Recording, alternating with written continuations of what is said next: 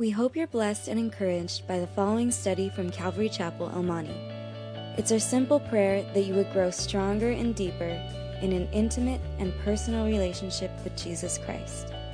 Should you have any questions, please feel free to contact us here at Calvary Chapel, El Monte.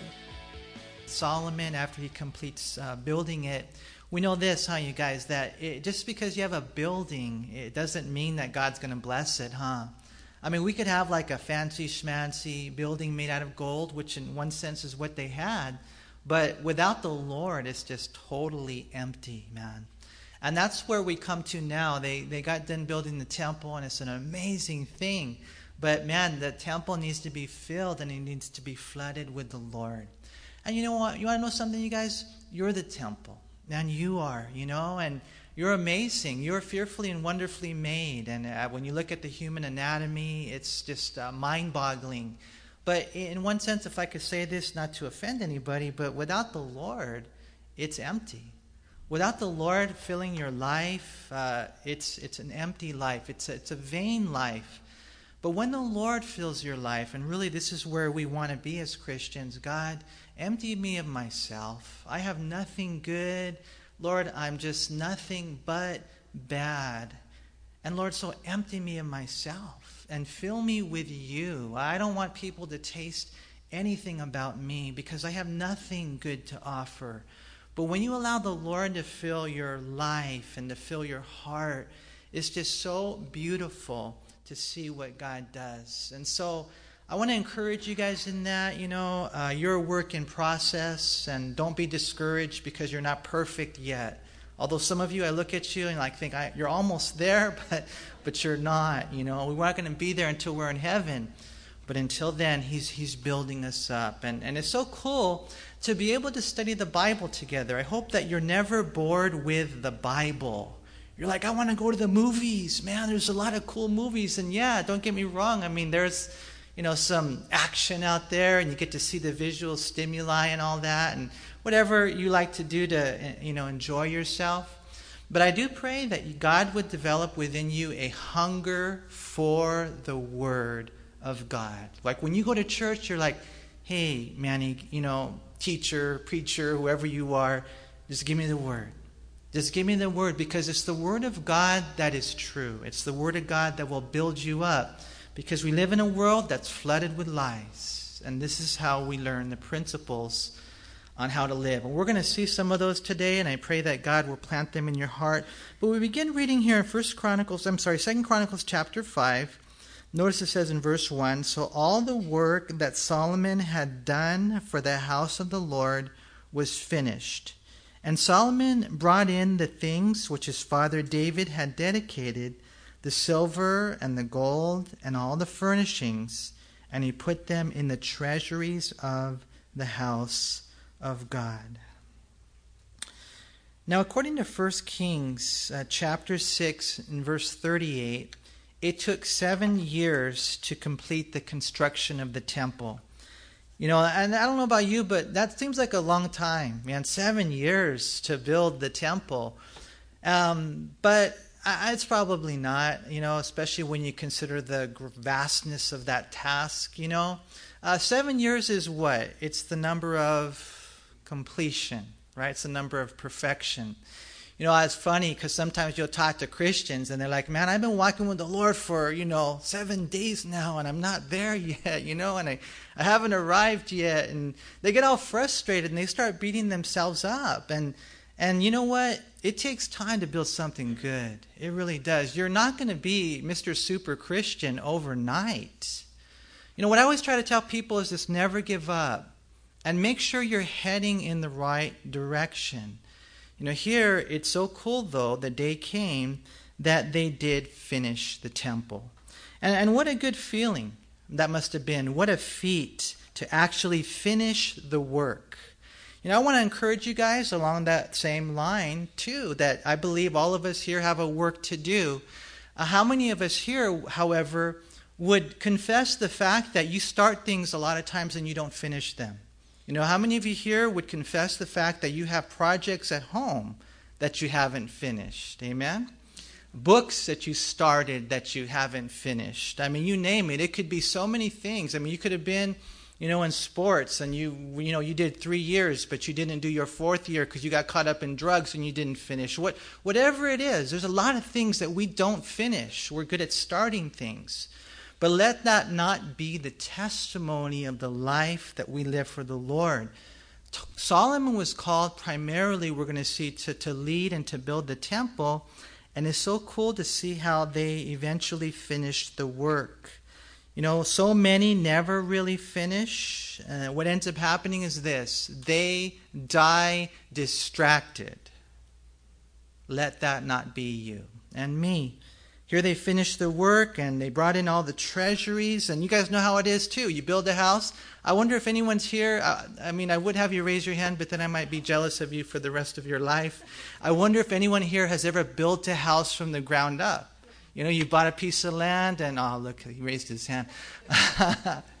you know, and you build a house, you design it from the ground up, right? But still, it's just a house. You got to fill it with all the furnishings and that's what they did at this point the gold, the silver, and the things that many, including David, had dedicated to the Lord, right?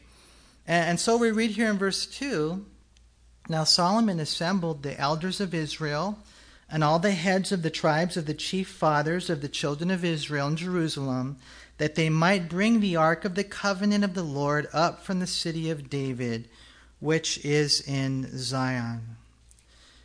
And so you, you got your house. What's your most important piece of furniture in your house? Flat screen, right?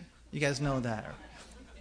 for some, they'd say stove, or others refrigerator. Some would say couch. I don't know what it is for you, but I do know what it was for the temple. It was the Ark of the Covenant.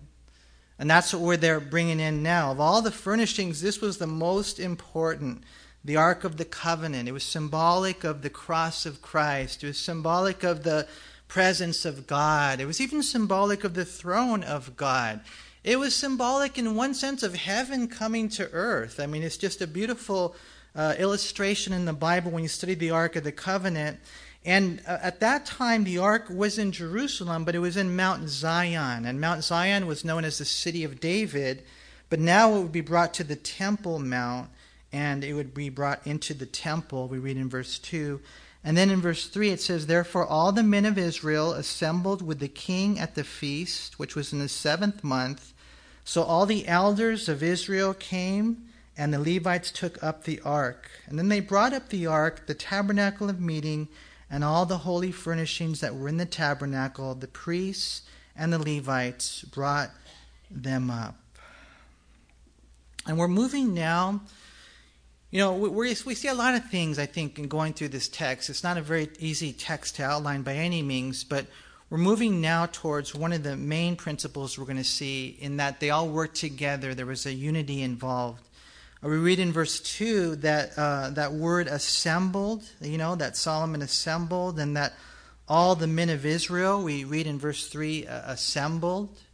You know, verse 2, it mentions the elders, that's the older guys that were wise, the the heads of the various tribes are mentioned in verse 2, even the chief fathers. And so you got a lot of important people, so to speak. Um, verse 3 mentions all the men of Israel, and verse 4, all the elders. And now we see the Levites. We know they were the ones that carried the ark, right? And, and what we're going to see in, in, this section is a great unity here. Uh, there was a time, this was a time where it seemed like there was a great love for the Lord when all were on board, you know, and when that happens, when there's a great love for the Lord and everyone's on the same page and you have a united heart and you're knit together, then man, there is no stopping that church. There is no stopping that ministry. There is no stopping that family when they are in harmony, when they are in unity, when you know, it's not about me. It's not about, well, you know, I'm getting offended because, you know, I'm not the top gun or whatever it might be. No, it's just, you know, you're working together for the glory of God. I mean, even our Easter service, you know, we're so blessed um, to see everybody come together. I mean, there's no way that that Easter service would have been possible if it were not for just the plethora of beautiful people who sacrificed uh, a lot in order to work for that day. And not just that day, on that day. I don't know if you guys checked out the nursery, man, but they're the ones that are going to get the big rewards. And there was uh, 40 kids in that nursery, man. But they were there. They were not sitting in the service. They were serving. They were probably cleaning diapers. I mean, they're pulling out their hair. And I don't know how bad it was, but so that the parents could sit in. You know, and up to that point, you got the sound guys are coming in here, you know, every day for a week, or the musicians rehearsing. You've got, you know, a whole bunch of people, and I could mention name after name after name coming together because I, I see, and God is even stirring up more, there's a love for the Lord. Just a love for the Lord. And you get people on board where they're not caught up in themselves, you know? And, and that's what we see here. We see the unity taking place. And we're going to see that it was a time when God was moving. And like I said earlier, you guys, if you could cultivate that spirit within you, and don't use, you know, them and, and us. No, it's we, right? And, and, and when that happens, then God's going to do great things and through his people. It's been said that weak things united become strong things. And that's what happens. Again, look at verse 5. Then they brought up the ark, the tabernacle and meeting, and the holy furnishings that were in the tabernacle. The priests and the Levites brought them up. Also, King Solomon and all the congregation of Israel who were assembled with him before the ark were sacrificing sheep and oxen that could not be counted or numbered for multitude. And what's going on is everyone's doing their part. Huh? You've got the priests, the Levites, the king, the congregation. They're all bringing their contributions, and sacrifices are being made by everyone, but they're not complaining about the sacrifices that are being made. They're doing it with joy. So much of a sacrifice that we read here that the sheep and oxen could not be numbered for multitude. You know, I mean, just amazing. And you guys know that the, how valuable a sheep is. You guys know how valuable an ox would be, the, the work that it would produce for you and your house, but you're like, no, I could use it for myself, sure, but you know what? God's laid it on my heart to give this to Him. And so everybody caught that vision and they're bringing and they're just sacrificing it, you know, without number. And, and again, just the, the unity of the body. Uh, remember that passage we read in Ephesians 4 and verse 16? It says, From whom the whole body, joined and knit together by what every joint supplies, according to the effective working by which every part does its share, causes growth of the body for the edifying of itself in love. And I look over here and I see that person over there, and I tell you what, because of God's grace in my life, I want them to grow. I want them to glow. I want them to be strong. I want them to experience victorious Christian living and joy and love and all the good things that life has to offer, all the blessings that come from God's hand. And I look at that person over there and I realize that that's going to happen in that person over there because of this person over here. And that person over there, and that person right there, and that person over there. When everyone does their share, now you've got a body that's healthy and they're feeding off of each other. And this is what they're this is what they're doing right here. I mean, you got all these people, all these leaders, all these elders, all these chiefs uh, of heads of divisions of tribes and Solomon and all the men coming together and God would do a great work. And so we read in verse 7 it says, Then the priests brought in the ark of the covenant of the Lord to its place, into the inner sanctuary of the temple, to the most holy place, under the wings of the cherubim. For the cherubim spread their wings over the place of the ark, and the cherubim overshadowed the ark and its poles. And the poles extended so that the ends of the poles of the ark could be seen from the holy place in front of the inner sanctuary, but they could not be seen from outside and they are there to this day. Nothing was in the ark except the two tablets which Moses put there at Horeb when, all, when the Lord made a covenant with the children of Israel, when they had come out of Egypt. And so, most of you here are, are kind of familiar with these things. Um, some of you might not be. But you know, you have the temple, and you would go into the temple, and you would have like kind of like a, a room. It's not much different than this size. But then you would have another section. It was called the most holy place. And in there, they would put the Ark of the Covenant. Now, in that special room over there, only the high priest could go in once a year on the Day of Atonement, also known as Yom Kippur. And they would take the blood and they would sprinkle the sacrifice right there on the lid of the Ark of the Covenant, on the mercy seat, they called it, between the two cherubim.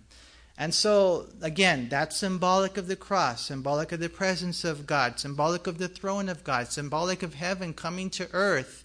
You know, that now finally goes into the most holy place. It's carried in there by the Levites, and it finds its place where it belongs.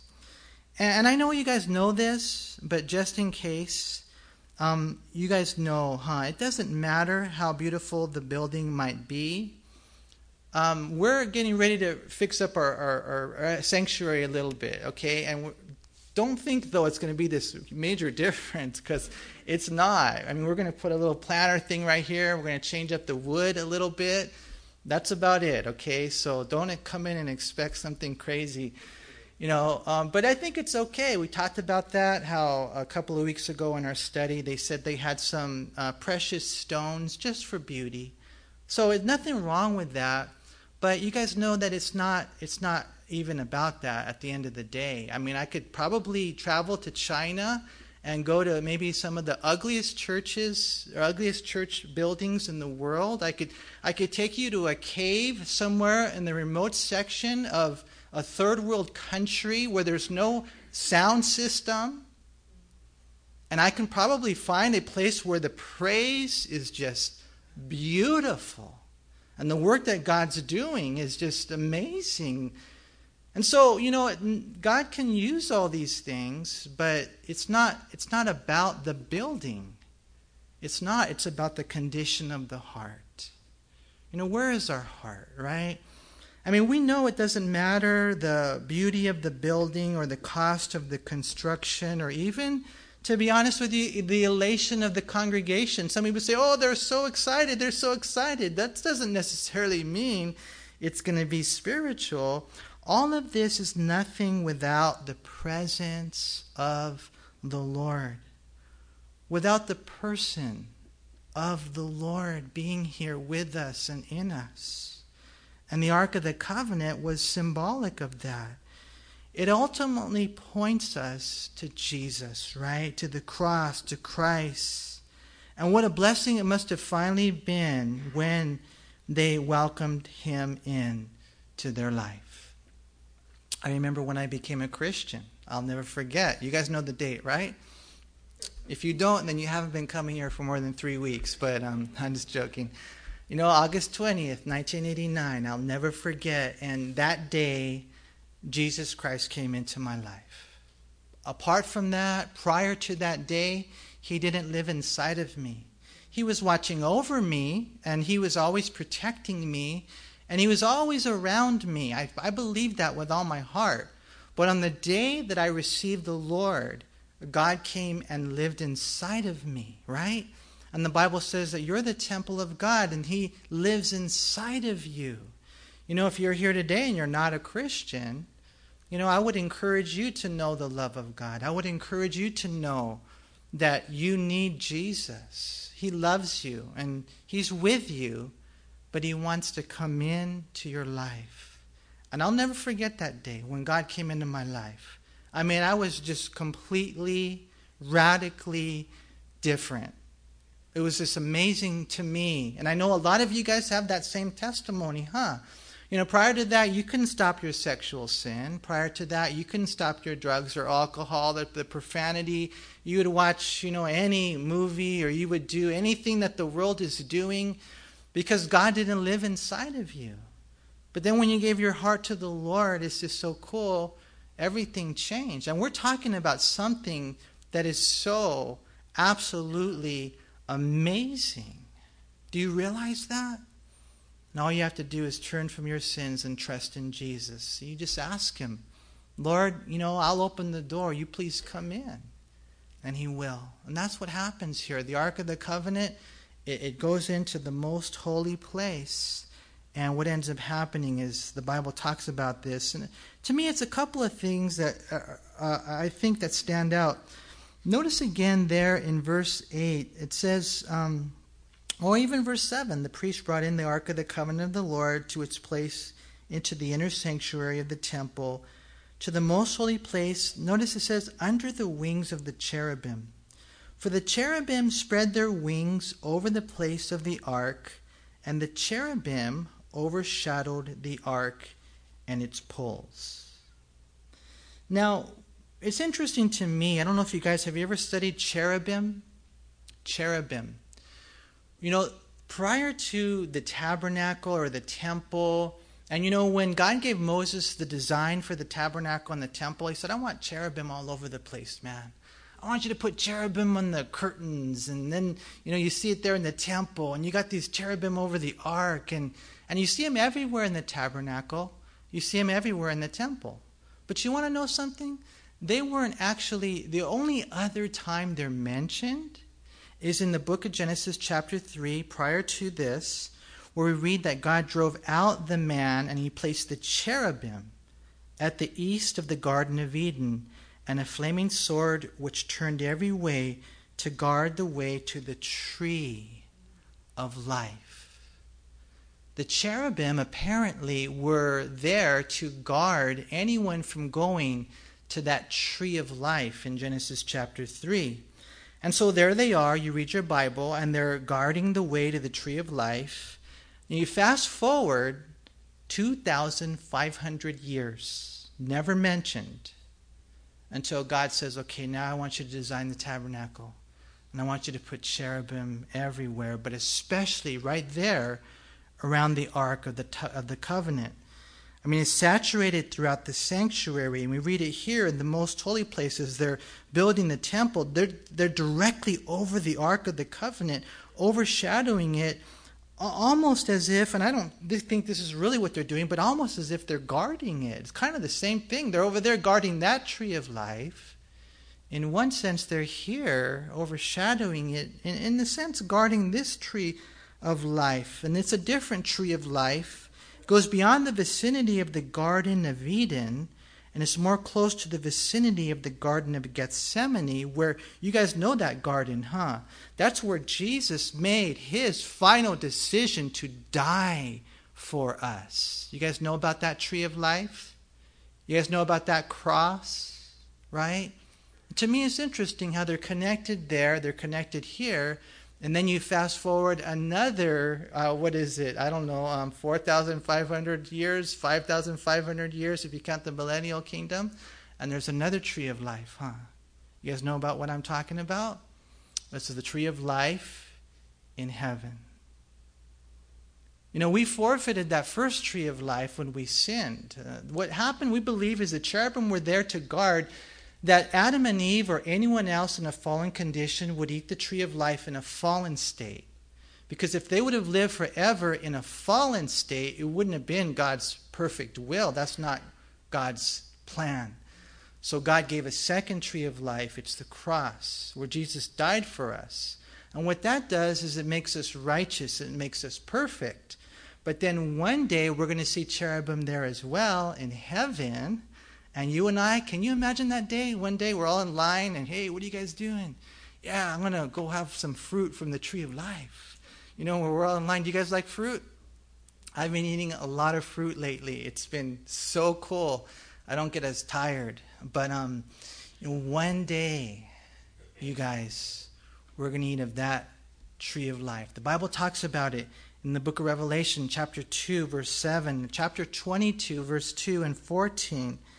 And what we find is that God, He emphasizes these cherubim right here in relation to the tree of life. And we know that the Bible says God dwells between the cherubim, 1 Samuel 4 4. And in Exodus 25 22, God says, Right there is where I will meet with you. Look again at verse 10. He says, Nothing was in the ark except the two tablets which Moses put there at Horeb when the Lord made a covenant with the children of Israel when they had come out of Egypt. How many of you guys, just out of curiosity, have like a chest of things that you put, have a chest that you put things in? Right? For, for most of us here, we have a lot of things in that chest. for most of us here, we have it filled because I just learned how life is. We tend to collect things, huh? But imagine if you had a chest, but there was only like, you know, one thing in it. What's God saying right here? Why is he saying, well, there was nothing else except for the tablets of stone? I think what the Lord is saying right here is uh, it's just like a, an attempt to communicate the simplicity of how it works with God. It's not cumbersome, it's not complex, it's not complicated. It really isn't. He breaks it down by mentioning the two tablets and the covenant established in the mountain range of Horeb, and more specifically, Mount Sinai within that range, where they did this, okay? They agreed to be God's people. That's what that tablet really consisted of. It consisted of a, a, of a legal ratification woven within the law of God that they agreed to be God's people. And I know it doesn't sound real complex or not real religious, but did you know that that's kind of how it works? I mean, if I were to ask you tonight, let me ask you a question. Um, are you willing to be God's people? You know, it's as simple as that. And you can say, Yes, I'll belong to God.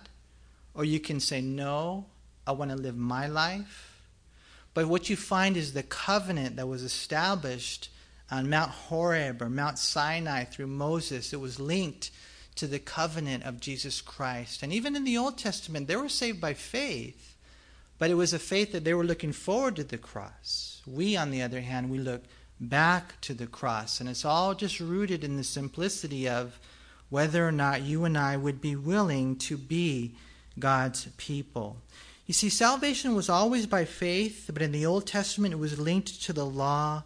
And in the New Testament, that faith is linked to the Lord who has fulfilled that law.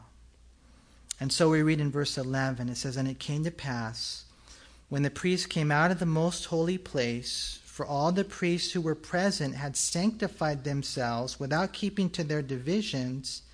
And the Levites, who were the singers, all those of Asaph and Heman and Jeduthun, with their sons and their brethren, stood at the east end of the altar, clothed in white linen, having cymbals, stringed instruments, and harps, and with them 120 priests sounding with trumpets.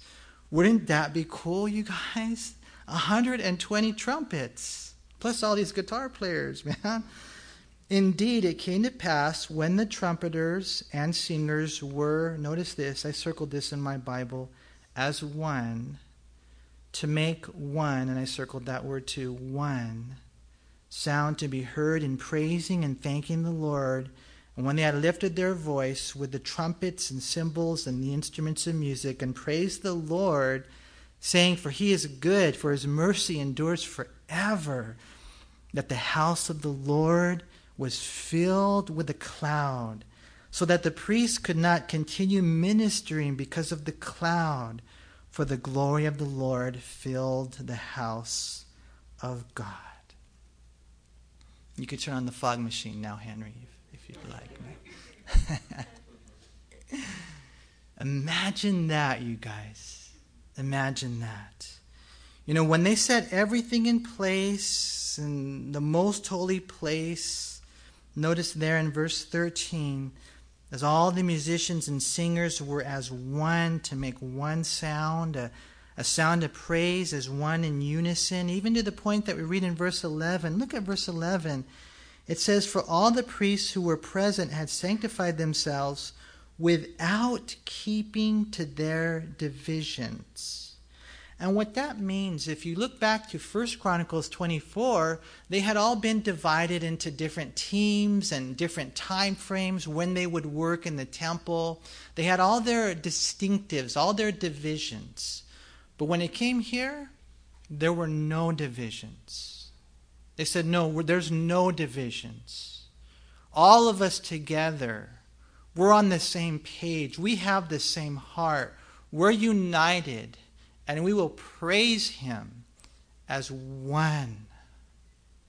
As one. And when they did that, it was at that point, man, where just the glory of the Lord came in and filled the temple. So much so that the priests couldn't even continue to minister. It was impossible for them to minister. And and what I'm going to do tonight is I'm going to give you guys uh, like six things for those of you who write things down. And and I would just say this: number one, that unity brings glory. How many of you here want to see the glory of God? I want to see the glory of God. And God is saying, okay, then you got to be one. You know, some people will come to church and they're not really interested in being one. They're, I'm going to go and I'm going to kick back in the back row or whatever, the middle, the front, and I'm going to, who is this guy? What's up with this guy? I'm going to critique his sermon. I'm going to, you know, find some loopholes in this sermon. I'm going to come in and just look at this church right here, and I'm going to see all the flaws about the church. And then I'll go and then I'll get on the phone and I'll tell you what, man, I got some juicy gossip about Calvary Chapel El Monte. Some people are like that, and it just breaks God's heart. Not just this church, of course, we know any church. But you know, when you come in and you're like, you know what, I know how to see the glory, there has to be a unity.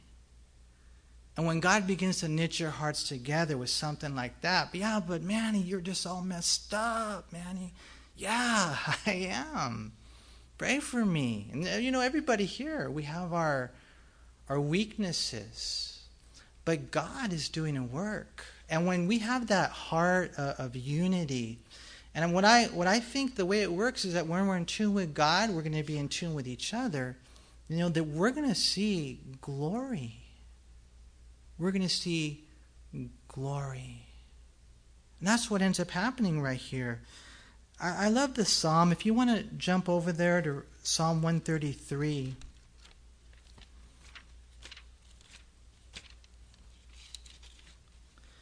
You guys know this psalm, I'm sure.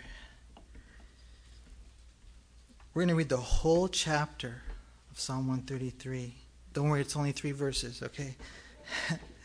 it's a song of ascents. And so as they would, you know, be heading towards Jerusalem, they'd sing one of these songs. It says, Behold, how good and how pleasant it is for brethren to dwell together in unity. Right? It is like the precious oil upon the head, running down on the beard, the beard of Aaron, running down on the edge of his garments. Okay, so you got some, you got uh, uh, Aaron, and you put some oil on him, and the oil it, it just it's so much oil that it comes down his beard and it even goes down to the bottom of the edge of his garments. That's a lot of oil, right? What is the oil symbolic of? It's symbolic of the anointing of the Lord. And that's what that's what it is. You know, when we dwell together in unity, it's that that the glory it's it's the anointing of the lord. You see him there. I think it's kind of cool upon the leader. We're going to see it even later uh, the leader right? And then in verse 3 it is like the dew of hermon descending upon the mountains of zion. For there the lord commanded the blessing life forevermore and you guys know what dew is, right? It's also that little moisture that comes down, and everything is coming down from God. And this is the dew that they need, you know, in order for those, you know, whatever, flowers to bloom. And God is just saying, and I think it's an encouragement to us. The Bible says um, we don't have to create the unity of the Spirit. All we have to do is endeavor to keep the unity of the Spirit. God's not divided. And so, what do we need to do? I think when you look at this section here in Chronicles, we'll go back there. You know, you see these guys singing as one, and they're really praising, huh? I mean, I, I wish sometimes I, I wish that we could just all like, okay, let's just praise the Lord together, man. Let's all. I mean, are you guys like in to the praise and worship? Are you guys like singing? Loud. I know some of you are, but some of you are like holding back so much. Imagine if during praise we all gave it a hundred percent. Hundred percent. You're like, man, you don't wouldn't want to hear me sing, and don't worry, because if everybody's singing, we won't we won't hear your terrible voice, man. you know. Um, no, but you know, I don't know.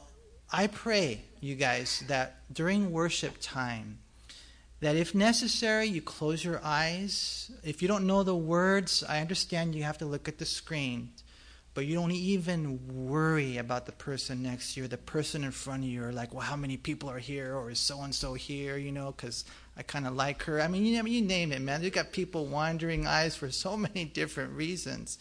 During worship, man, we got to worship. And when that happens, look at what happens, man. The glory of the Lord, it came and it filled that place to such a way that they were not able, the priests were not able to minister. Now, um, some people want this to happen all the time. They want uh, this, uh, you know, priests, you know, not to minister. Uh, they want this to happen at all the subsequent services, right? I remember the day when we started the temple, man, and the glory of God just filled the temple, and there was like the smoke and the cloud and the presence of God, and the priests had to go out there because, you know, they weren't able to minister. There are some people who kind of think, well, that's the way it should be at all subsequent services, but really, that's not really the way it's supposed to be. Um, I think people looking for signs, they're looking for that kind of smoke. Um, but that's not God's design. You know, some people misinterpret chaos and out of order with the moving of the Holy Spirit. But 1 Corinthians 14, it clearly corrects that misconception. It says, Let all things be done decently and in order. You know, of course, I think that during church services that we need to do our best to be sensitive to the Holy Spirit. But really, the primary objective is to teach you the Word. Because this is what I was learning, and I was talking to Henry about this the other day. That if you get caught up in experiences, you're like, well, I got to feel that feeling, or I have to experience that experience, then you open yourself up to, to whatever. And the next thing you know, you want a greater experience, and you want a greater experience. And, and time has told us that eventually you want to swing from the chandeliers, no offense. You know what? You want to know something? The Word of God, when it's delivered to our heart by the Spirit of God, transforming us into the image of God and making us people of God, conformed into the, you know, the character of Christ. That's what it's all about. I don't have to get a feeling. I don't have to get an experience. You know what I have to do?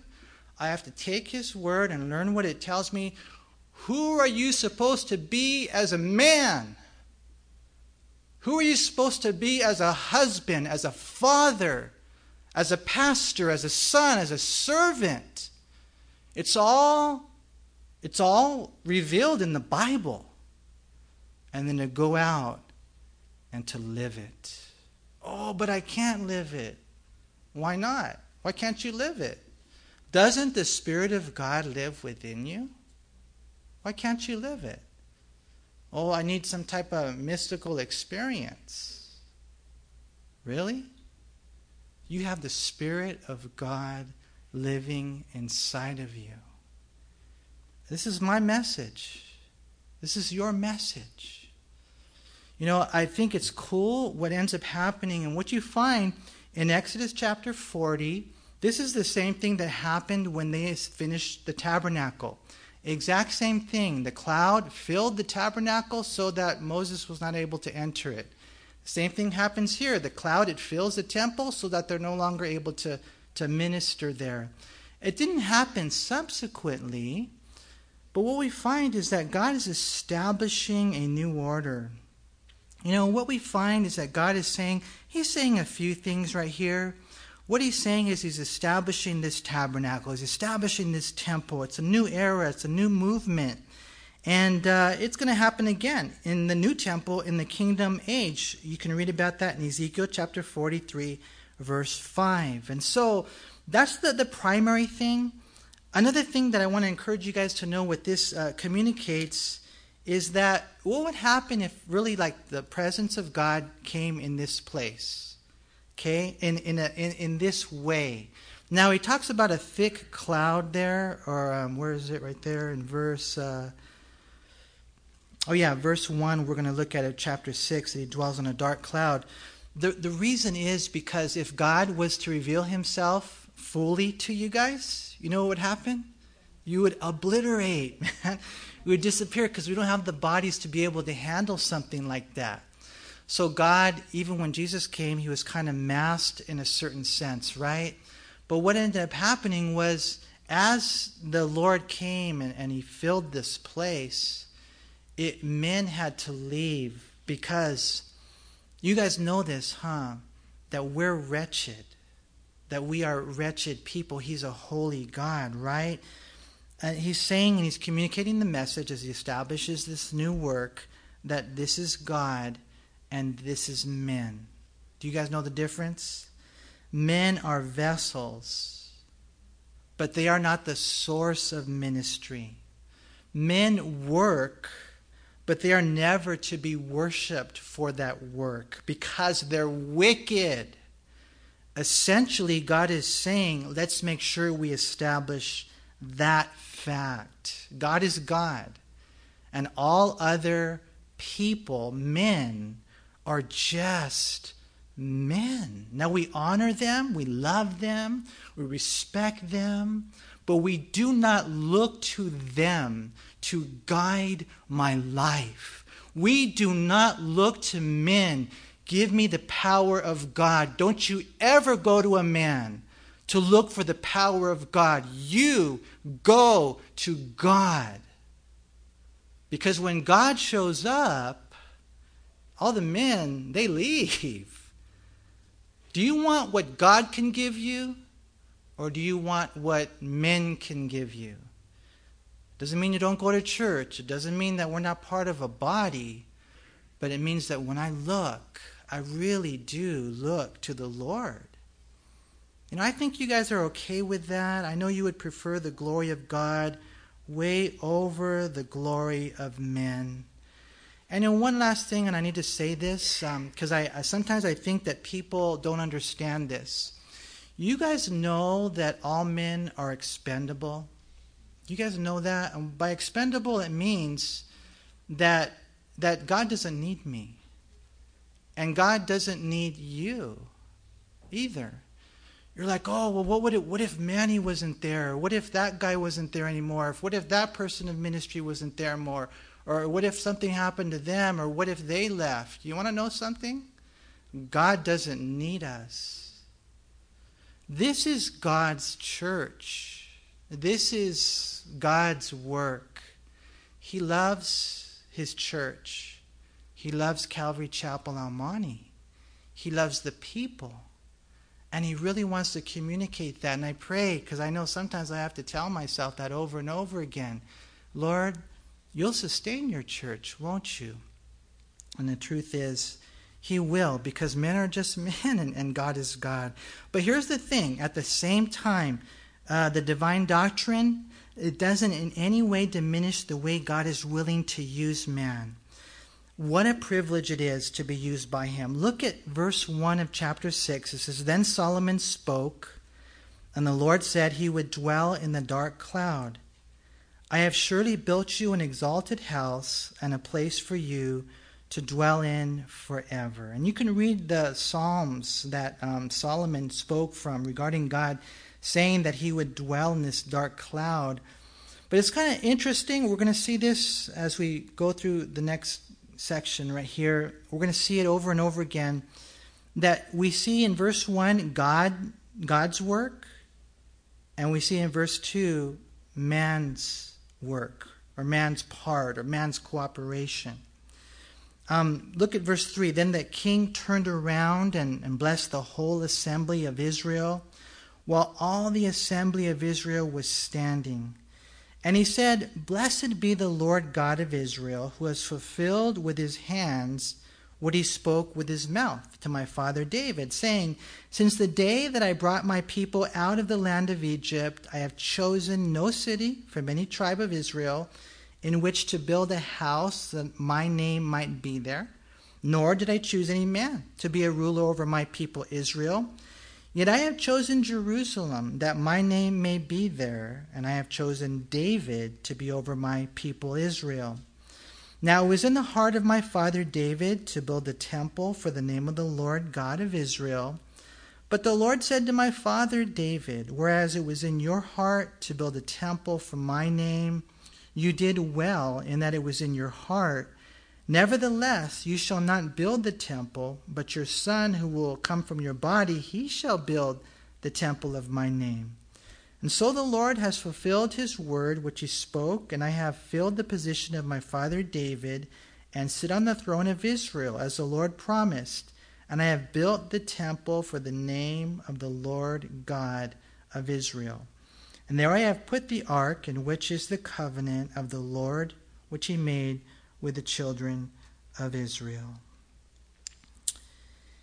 And, and in looking at this, it's such a glorious work. I don't know if you guys can kind of follow what's going on. They they finish the temple, they put the ark in there, and all of a sudden the just this glory of God, the smoke, it fills the place, and and so they go outside, and then we're going to see now Solomon, you know, he begins to speak, and later we're going to see he begins to pray.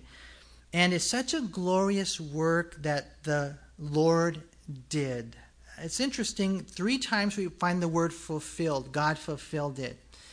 It was Him, it was God. He spoke it with His mouth, He fulfilled it with His might. He said it was going to happen, He predicted it, He prophesied it. He's the one that chose Jerusalem, He's the one that chose David.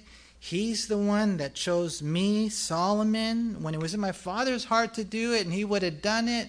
God said, No, I want Solomon to do it. Basically, what he's saying is that God's fingerprints are all over this temple, right? It's the Lord. It's the Lord, right? But look at look at verse um, four. I think this is kind of cool. And he said, "Blessed be the Lord God of Israel, who has fulfilled it with His hands." And you're like, "Time out. What do you mean He fulfilled it with His hands?" And we're talking about this temple, and we understand that he spoke it with his mouth, the prophecies and all that. But how did God fulfill it with his hands? Right? And and and really, you guys, how was the temple built?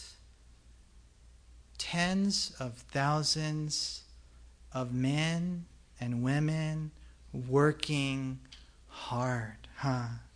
Exerting earnest effort and labor and trouble and toil and sacrifice and sweat. Imagine how hard it was to build that temple. But the thing is this is as they're building that temple and they're moving the rock and they're making the, you know, the curtain and the gold, all that stuff, you know who they are? You know what they are? They are the hands of God. And in one sense, I think it's kind of cool to know that you are too.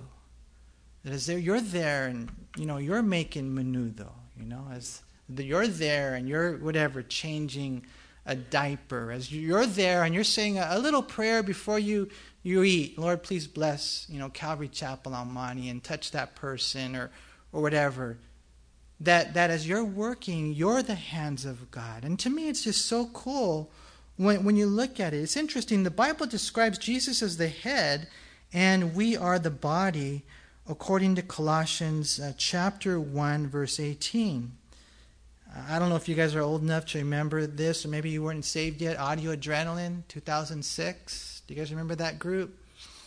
Uh, they had that song, Hands and Feet, talking about how we're the hands and feet of God in one sense. In 2003, Casting Crowns came out with that song, If We Are the Body. Do you guys remember that song?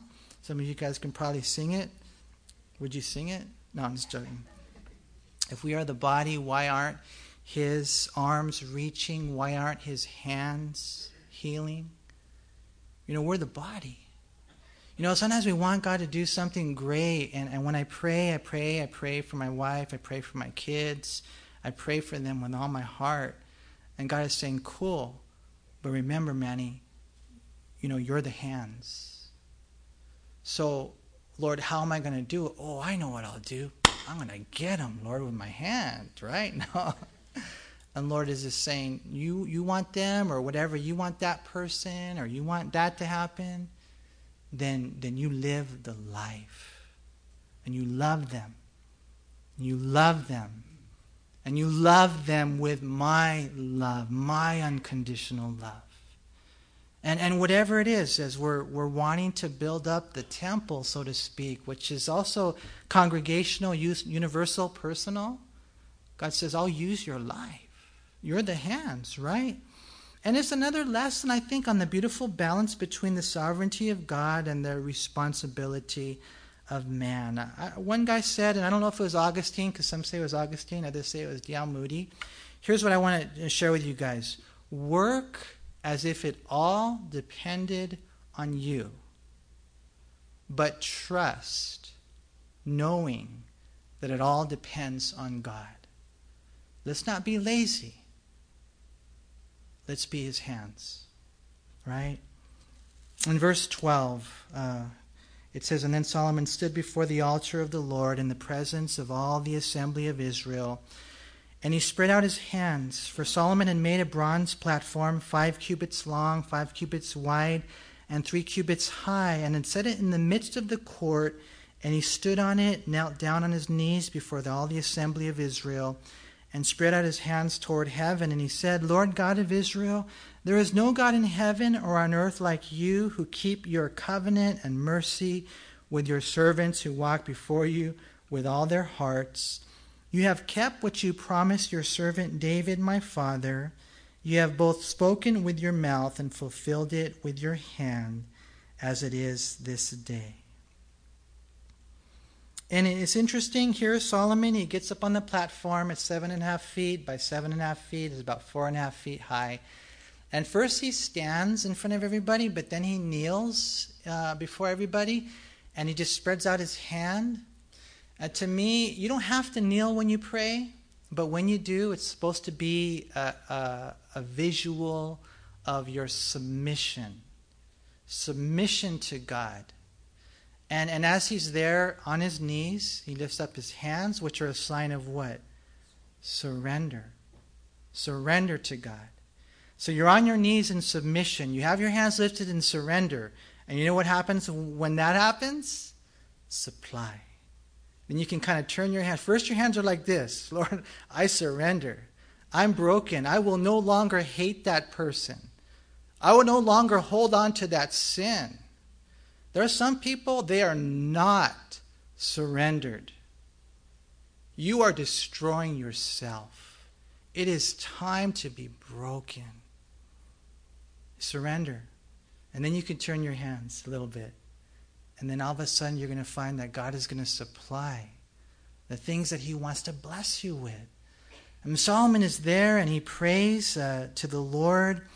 And it's kind of cool how he looks back and he says, Lord, you did all this. You know, he looks back on the faithfulness of God, and that should lead us to looking forward in faith for the future. You see, if you have a clear view of God in the past, then you will have a confident view of God in the future. And he tells God, You're the only God, you're the covenant keeping God. And you know, he looks back and he uses David as an example. David as an example. And you want to know something? I'm so glad he used David as an example. I'm so glad he didn't use Joseph as an example. Because Joseph, there's no sin, man. And I'm glad he didn't use Daniel as an example because we don't see any of his flaws.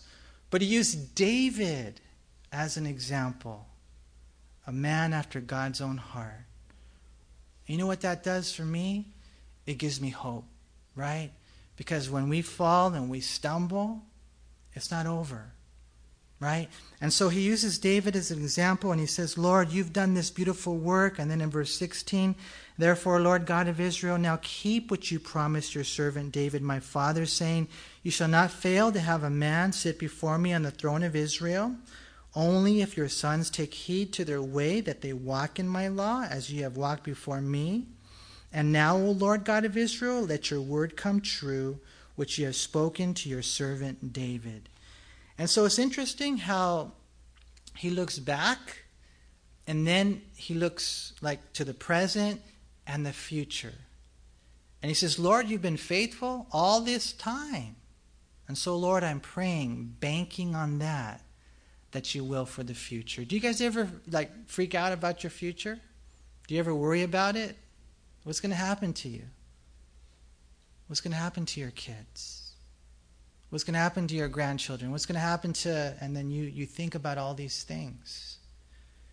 And what, what we see the Bible really encourages us in is you, the future is your friend because Jesus is your Lord. And you can look back and you can see that He has never, ever failed. He has kept all of His promises. And what, what Solomon here is just saying, because of you've been like that, Lord, I'm just praying, please continue to do that. And you know, you said you would do this, keep the kings on the throne, and we got to do our part, which is walk in your ways, right? And then in verse 18, he says, But will God indeed dwell with men on the earth? Behold, heaven and the heaven of heavens cannot contain you. How much less this temple which I have built? So, is God going to answer your prayer? When you get on your knees and you pray for your kids, is God going to answer your prayer? You know, um, Lord, we're just praying, you know, keep that covenant. I mean, this, you know, in all reality, this temple that we built, when compared to the vastness of you and your universe, it's a simple temple. And Lord, I know we're a sinful people. But Lord, We are your people. And that's kind of how he closes it, and that's how we'll close this evening. He says, But will God indeed dwell with men on the earth? Behold, heaven and the heaven of heavens cannot contain you. How much less this temple which I have built? Yea, regard the prayer of your servant and the supplication, O Lord my God, and listen to the cry and the prayer which your servant is praying before you, that your eyes may be opened toward this temple day and night toward the place where you said you would put your name, that you may hear the prayer which your servant makes toward this place. And may you hear the supplication of your servant and of your people Israel when they pray toward this place. Hear from heaven your dwelling place, and when you hear, forgive. And Lord willing, next time we get together, we're going to see all the different scenarios that Solomon brings in. If they do this, forgive them. If they do that, forgive them. If they do that, forgive them. But today I just wanted to end it in that general sense of at the end of the day, that's the most important prayer that we pray.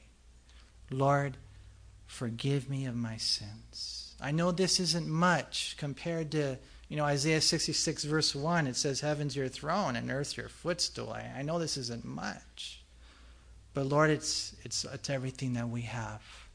Lord, will you forgive me of my sins?